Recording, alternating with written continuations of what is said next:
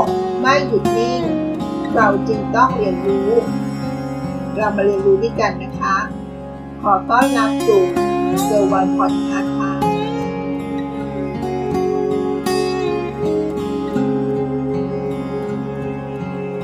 การทำงานในยุคนี้ค่อนข้างจะลำบากนะคะ โดยเฉพาะช่วงนี้ ที่มีการเกิดโควิด -19 แม้จะผ่านมาสักระยะหนึ่งแล้วนะคะ หลังโควิด -19 นี้ เราจำเป็นต้องรู้เรื่อง และเข้าใจในทักษะใหม่ผสมกับเพนการตลาดนะคะ เพื่อที่เราทำให้เราสามารถปรับตัวให้ทันสถานการณ์ปัจจุบันได้นะคะ หัวข้อที่จะมาชวนคิดกันในวันนี้ก็คือ ทักษะใหม่หลังโควิด -19 ผนวกกับการเข้าใจเทรนการตลาด ได้อ่านเจอเนื้อหาที่น่าสนใจนะคะ เกี่ยวกับ การปรับตัวให้เข้าสถานการณ์ปัจจุบัน โดยเฉพาะรุ่นน้องๆที่เพิ่งจบมานะคะ จะได้สามารถปรับตัวเอง แล้วก็ปรับเปลี่ยนการทำงาน หรือเริ่มการทำงานใหม่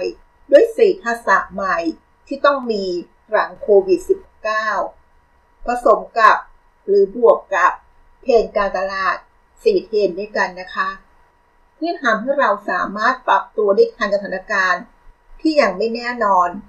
ในปัจจุบันนี้นะคะ วิกฤตโควิด -19 ได้ส่งผลกระทบอย่างหนักต่อเศรษฐกิจกับหลายธุรกิจ ซึ่งอาจจะไปต่อไม่ไหว ต้องปิดกิจการเลิกจ้าง หรือถ้ายังดำเนินกิจการอยู่ ก็ต้องลดจำนวนพนักงานเพื่อลดต้นทุน ในมุมมองของการจ้างงาน ในปี 2563 นี้ จึงมีความเสี่ยงนะคะสำหรับนักศึกษาที่จบใหม่อาจตกงานให้ถึง 500,000 คนทีเดียวค่ะสถานการณ์เช่นนี้ ภาคแรงงานต้องปรับตัวนะคะ ต้องใช้เวลามาทำการพัฒนาทักษะใหม่ๆ เพื่อโอกาสในการหางาน หรือการสร้างธุรกิจของตัวเองค่ะ การพัฒนาทักษะใด ที่ต้องมีหลังโควิด -19 นี้ คงไม่ใช่แค่เพียงทักษะใหม่อย่างเดียวนะคะ แต่ต้องเป็นทักษะที่ต้องโฟกัส เพราะวันนี้ตลาดแรงงานของเรามีความเสี่ยงสูงนะคะ หากเรายังมีทักษะแบบเดิม ธุรกิจที่จะไปต่อได้ จะต้องปรับวิธีคิดแบบใหม่ ให้ทันสถานการณ์ที่ยังมีความไม่แน่นอนสูง สี่ทักษะใหม่กับสี่เทศการตลาดที่เราควรจะต้องปรับตัวและรู้เท่าทัน เพื่อที่จะสร้างตัวเองให้มีทักษะใหม่เหล่านี้ พร้อมทั้งทำความเข้าใจในเทรนการตลาดของเราด้วยนะคะ ที่จะเกิดขึ้นต่อไปในอนาคต4ทักษะใหม่ที่เราต้องมีหลังโควิด -19 นะคะ ดรเอก พัทรธนกุล ภาควิชาการตลาด คณะพันธุยศาสตร์และการบัญชี จุฬาลงกรณ์มหาวิทยาลัย ขอคุณเลสรุปนะคะ 4 ทักษะใหม่ ที่ทางภาคแรงงานต้องมี รวมทั้งนักการตลาดและแบรนด์ต้องปรับตัวหลังโควิด มีดังต่อไปนี้นะคะ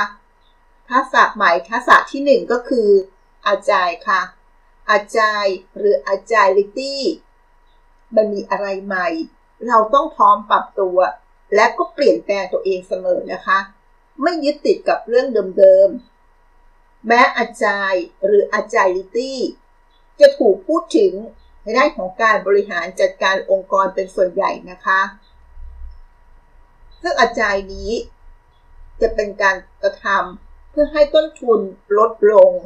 และทำงานได้อย่างรวดเร็วมากขึ้น แต่เราสามารถนำมาใช้ ในการฝึกทักษะได้เช่นกันนะคะ เป็นทักษะที่ต้องฝึกในการปรับตัวไปตามวิถีใหม่ ไม่ยึดติดกับเรื่องเดิมที่เห็นได้ว่าช่วงล็อกดาวน์เราต้องใช้ชีวิต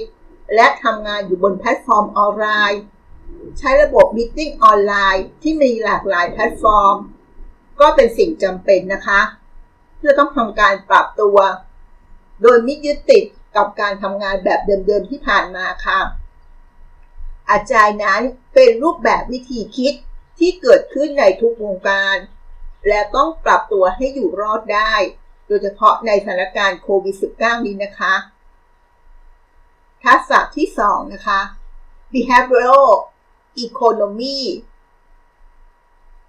ทักษะนี้จะเป็นการเรียนรู้ และทำความเข้าใจ พฤติกรรมของคนนะคะ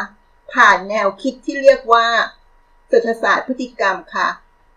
เพื่อนำเทคนิคเหล่านี้มาใช้ในการจูงใจ ปรับเปลี่ยน และสร้างความสุขให้กับคนมากขึ้นนะคะเศรษฐศาสตร์เชิงพฤติกรรม เป็นสิ่งที่แบรนด์และนักการตลาด จะนำมาใช้มากขึ้นนะคะ เพื่อสร้างความสุขให้กับผู้คนที่มีความทุกข์ จากวิกฤตโควิด -19 ทำให้คนมีอารมณ์ดีขึ้นนะคะ และรู้สึกอยากซื้อสินค้ามากขึ้นด้วยค่ะ เช่นเดียวกับกลยุทธ์ของการลดราคานะคะ ก็มีมาจากพฤติกรรมของผู้บริโภค จะเห็นได้ว่าเวลาเราลดราคาสินค้า ป้ายแสดงสินค้าจะต้องโชว์ราคาเดิมนะคะ ด้วยตัวเลขขนาดใหญ่ แล้วก็มีการกระบาดทิ้ง ด้วยสีที่โดดเด่นนะคะ ส่วนราคาใหม่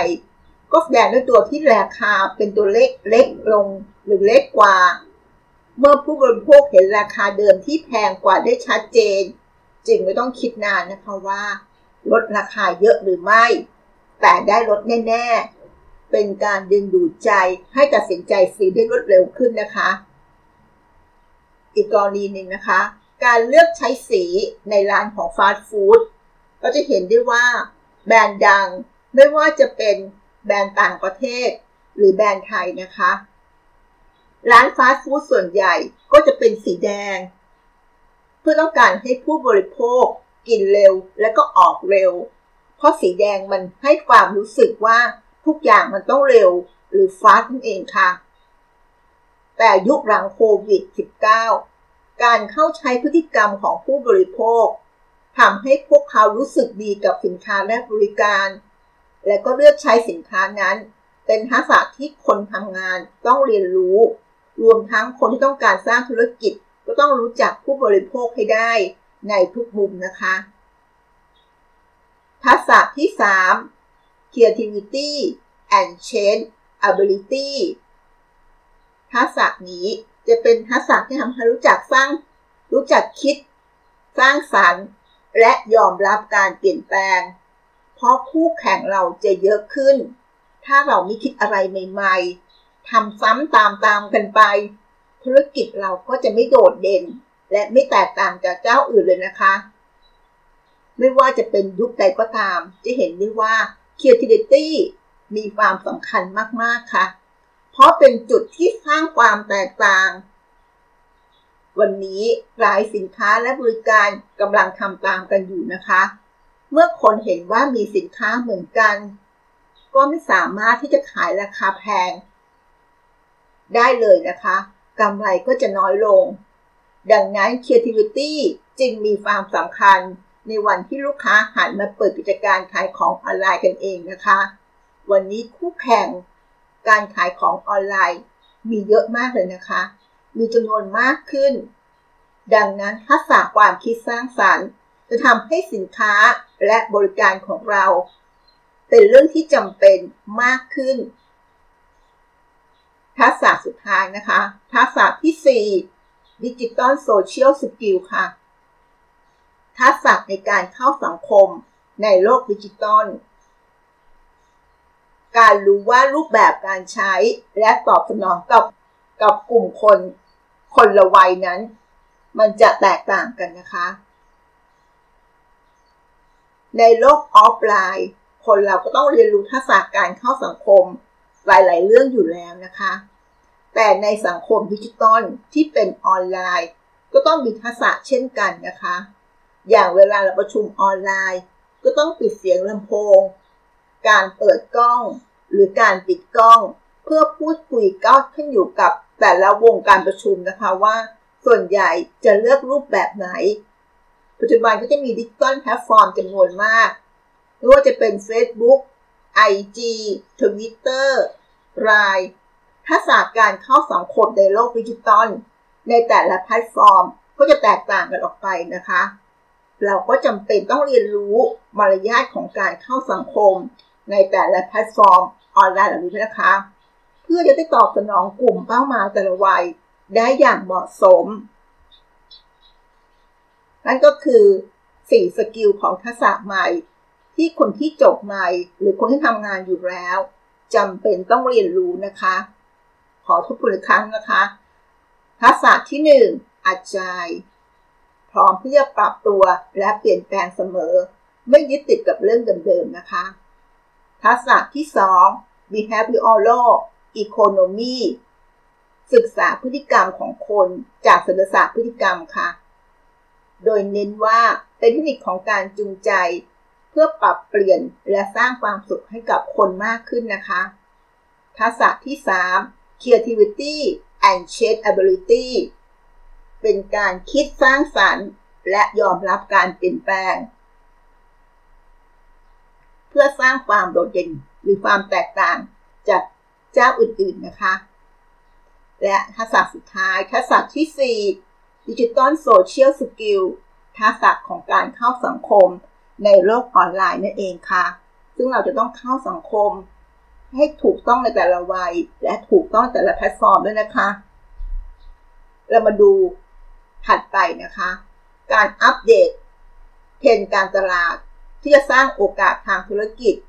ก็จะมีทั้งหมด 4เทรนด์การตลาดด้วยกันนะคะนอกจากสถานการณ์โควิด -19 ที่ส่งผลกระทบกับอุตสาหกรรมต่างๆ ที่ผ่านมานะคะ จนถึงปัจจุบันนี้ก็ยังส่งผลกระทบอยู่ นอกจากปัจจัยนี้แล้ว ยังผนวกด้วยปัจจัยการเมืองที่ทำให้เกิดการเปลี่ยนแปลงด้านการตลาดอย่างมากเลยนะคะ สถานการณ์ที่ยังไม่แน่นอนนี้ เราก็จะมาดูนะคะว่าสี่เทรนการตลาดที่กำลังจะเกิดขึ้น และเป็นสิ่งที่แบรนด์รวมทั้งนักการตลาด ต้องเรียนรู้และปรับตัว เพื่อสร้างโอกาสให้กับธุรกิจของเรานะคะสี่เทรนการตลาดประกอบไปด้วย 1. แบรนด์เทคไซค่ะสถานการณ์ความขัดแย้งทางการเมืองที่เกิดขึ้นในขณะนี้ มันไม่ได้อยู่ที่การเมืองอย่างเดียวนะคะ แต่มันยังโยงใยไปถึงแบรนด์ด้วยค่ะ จากที่ผ่านมาจะเห็นได้ว่า เมื่อแบรนด์เลือกข้าง จะทำให้ลูกค้าที่อยู่ฝ่ายตรงข้าม ไม่พึงพอใจอย่างแน่นอนนะคะ ก็จะเกิดภาวะการที่เรียกว่าการแบนสินค้าตามมาค่ะ หรือแม้แต่ใครที่เลือกอยู่ตรงกลาง เป็นแบรนด์ไม่เลือกข้างนะคะ ก็ถูกมองว่า อยู่ฝ่ายตรงข้ามอยู่ดีนั่นเองค่ะ เมื่อเรามามองดอกล้อดูกรณีของความขัดแย้งทางการเมืองที่ผ่านมาและณขณะนี้ ที่เกิดขึ้นในอเมริกา ระหว่างกลุ่มที่สนับสนุนประธานาธิบดีสหรัฐ โดนัลด์ทรัมป์และกลุ่มที่ไม่สนับสนุน ก็จะมีแบรนด์ต่างๆ ออกมาประกาศตัวเองอย่างชัดเจนนะคะว่า ในกรณีที่เรียกว่าแบรนด์เทคไซส์ซึ่งตำราการตลาดบอกไว้แล้วว่า แบรนด์ต้องเป็นกลางค่ะ ไม่เช่นนั้นลูกค้าจะหายไปครึ่งหนึ่งทันที โดยเฉพาะเรื่องของการเมืองและศาสนานะคะ ไม่ว่าสินค้าของเราจะดีมากน้อยแค่ไหนก็ตาม หากเลือกข้าง ผู้บริโภคฝั่งที่ไม่ชอบ ก็จะไม่ซื้อนะคะ เพราะเป็นการตัดสินใจด้วยอารมณ์เป็นหลักเลยค่ะ เวลาที่ลูกค้ามีความเห็นทางการเมืองที่มันแตกต่างกันอย่างสุดขั้วแบบนี้ มันจะแบ่งออกเป็นสองด้านที่ชัดเจน แม้แบรนด์อยากอยู่ฝั่งที่เรียกว่าตรงกลาง เพื่อดูแลลูกค้าทั้งสองฝ่าย แต่พบว่าสถานการณ์ในสหรัฐอเมริกา การอยู่ตรงกลาง ไม่ใช่คำตอบสุดท้ายนะคะ จึงเห็นได้ว่า หลายแบรนด์ออกมาประกาศเลือกข้างอย่างชัดเจน ตัวอย่างของไนกี้นะคะเขาบอกตัวเองนะคะว่าเขาอยู่ฝั่งไม่สนับสนุนโดนัลด์ทรัมป์เมื่อเป็นเช่นนี้ จึงเห็นได้ว่าคนที่ชื่นชอบโดนัลด์ทรัมป์ก็จะออกมาเผาสินค้าไนกี้ในฝั่งตรงข้าม คนที่ไม่ชอบทำก็ไปซื้อสินค้าเช่นกันค่ะ สภาวะสถานการณ์ที่ brand take sides แม้ทำการตลาดต่อได้ยากเพราะผู้บริโภคแบ่งออกเป็นสองฝ่าย ถือเป็นเทรนด์การตลาดที่ผิดไปจากตำรา และแบรนด์ก็มีความเสี่ยงมากขึ้นนะคะ 2. Ingredient Branding แบรนด์สามารถเป็น Ingredient หรือส่วนผสมทำให้สินค้า มีคุณค่า และมีมูลค่ามากขึ้นได้ มาดูตัวอย่างของโกดักนะคะโกดักได้ก่อตั้งขึ้นมาตั้งแต่ปี 1888 เขาได้ถูกเทคโนโลยี disruption ธุรกิจของฟิล์มและกล้อง โกดักต้องปรับตัวสู้กับหลากหลายธุรกิจ และล่าสุดเขาได้ออกสินค้าที่ชื่อว่าโกดัก KOS Vintage Sneaker การนำแบรนด์โกดัก สู่รองเท้าผ้าใบค่ะ ถือเป็นการต่อยอดแบรนด์โกดัก ซึ่งเป็นบริษัทที่ถือสิทธิบัตรนวัตกรรมไว้จำนวนมาก และยังมีองค์ความรู้ที่สามารถนำมาพัฒนาเป็นสินค้าใหม่ได้ค่ะ แม้วันนี้เราจะไม่เห็นร้านล้างฟิล์มอัดภาพเหลืองแดงของโกดักอีกแล้วนะคะ แต่แบรนด์โกดักยังคงอยู่ค่ะ ก็สามารถต่อยอดเป็นสินค้าอื่นได้ เพราะถึงอย่างไรก็ยังเป็นแบรนด์ที่มีคุณค่า และคนรู้จักค่ะ หากเป็นแบรนด์ที่มีคุณค่า ก็สามารถนำไปใส่ในสินค้าต่างๆได้ และยังสะท้อนถึงภาพลักษณ์ แบรนด์ที่คนรู้จัก ให้นึกถึงวันเก่าๆ ก็เป็นโอกาสในการทำเงินได้เช่นกันนะคะ ดังนั้นเทรนการตลาด Ingredient Branding ก็เหมือนกับอาหารที่มีส่วนผสมแตกต่างกัน ก็สามารถสร้างมูลค่าได้ เช่นเดียวกันกับแบรนด์ ก็เป็นส่วนผสมที่สร้างมูลค่าให้สินค้าต่างๆได้ หากเป็นแบรนด์ที่ส่งคุณค่า ก็เป็นส่วนผสมที่สร้างคุณค่าให้กับสินค้าใหม่ๆ ต่อไปได้ค่ะ 3. Sonic Branding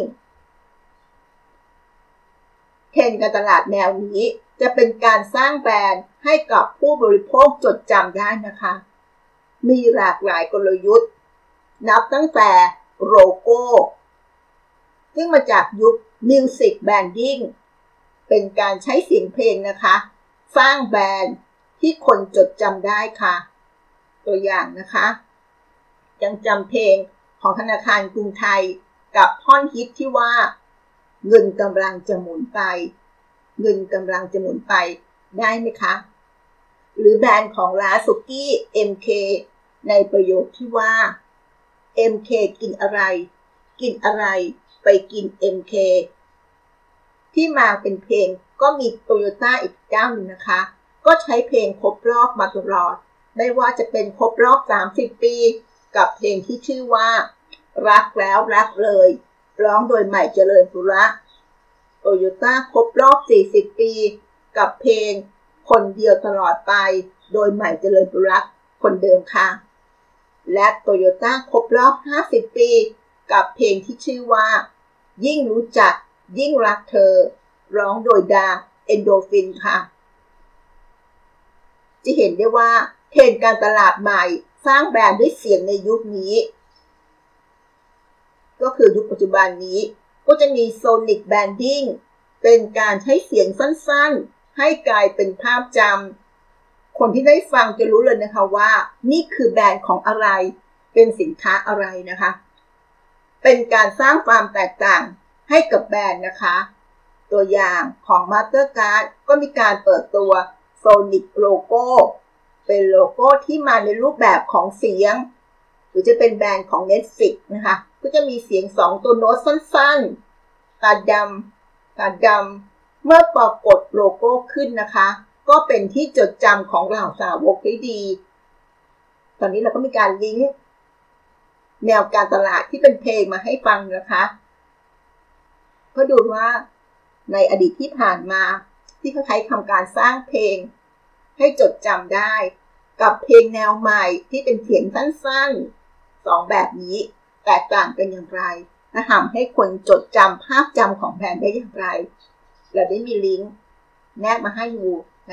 ในดีคริปชันด้วยนะคะ และเทรนสุดท้ายนะคะ เทรนที่4แบรนด์ extension ค่ะ เทรนการตลาดที่แตกสินค้าใหม่ ภายใต้แบรนด์เดิมค่ะ เป็นการสร้างโอกาสเติบโตได้ โดยไม่ต้องลงทุนสูงนะคะ โดยเฉพาะในช่วงนี้ช่วงโควิด -19 เพราะจากการจะสร้างแบรนด์ใหม่ การใช้เงินจำนวนมากณขณะนี้นี่เป็นเรื่องที่ต้องคิดยากกันนะคะ แล้วก็คิดมากด้วย และเป็นเรื่องที่ทำลำบากด้วยนะคะ เราจึงต้องใช้แบรนด์เดิมของเราแต่ออกสินค้าใหม่ ตัวอย่างของสินนะคะเขาก็ออกสินค้าที่เป็นน้ำมะนาวโซดา แต่ก็มีจุดที่ต้องสร้างความเข้าใจกับผู้บริโภคสักนิดนึงนะคะว่า ไม่มีส่วนผสมของที่เป็นเบียร์อยู่แต่เป็นเครื่องดื่มที่ไม่มีแอลกอฮอล์การใช้แบรนด์เดิม ในสินค้าที่แตกต่างกันผู้บริโภคก็จะสับสนได้ หรืออาจจะซับซ้อนได้นะคะดังนั้นต้องมีการทำความเข้าใจให้ชัดเจนในการออกแบรนด์ใหม่ด้วยนะคะ นั่นก็คือ4เทรนด์การตลาดในสภาวะปัจจุบันนี้นะคะ เรามาทบทวนอีกครั้งนะคะ 1. brand take sides ค่ะ แบรนด์จำเป็นต้องเลือกข้างนะคะเพราะการอยู่ตรงกลางก็เหมือนการเลือกฝั่งอยู่ตรงข้ามอยู่ดีค่ะ 2. ingredient branding ส่วนผสมของการทำสินค้าที่มีคุณค่า และมีมูลค่ามากขึ้นค่ะ 3. sonic branding การใช้เพลงในการสร้างแบรนด์เพื่อจดจำได้ค่ะ เป็นการสร้างภาพจำในรูปแบบของเสียงเพลงนะคะ และเทรนสุดท้ายเทรนที่4แบรนด์ extension ค่ะ การแตกสินค้าใหม่ภายใต้แบรนด์เดิม เพื่อทำแล้วไม่ต้องลงทุนมากนะคะ แต่ต้องทำความเข้าใจกับผู้บริโภคหรือลูกค้านิดนึงนะคะ เพื่อไม่ให้สับสนกับสินค้าเดิมของเรา นั่นก็คือเรื่องราวที่มาฝากกันในวันนี้นะคะ จะได้รู้ว่า เราต้องศึกษาหรือสร้างทักษะใหม่ ๆ อะไร พร้อมทั้งเข้าใจ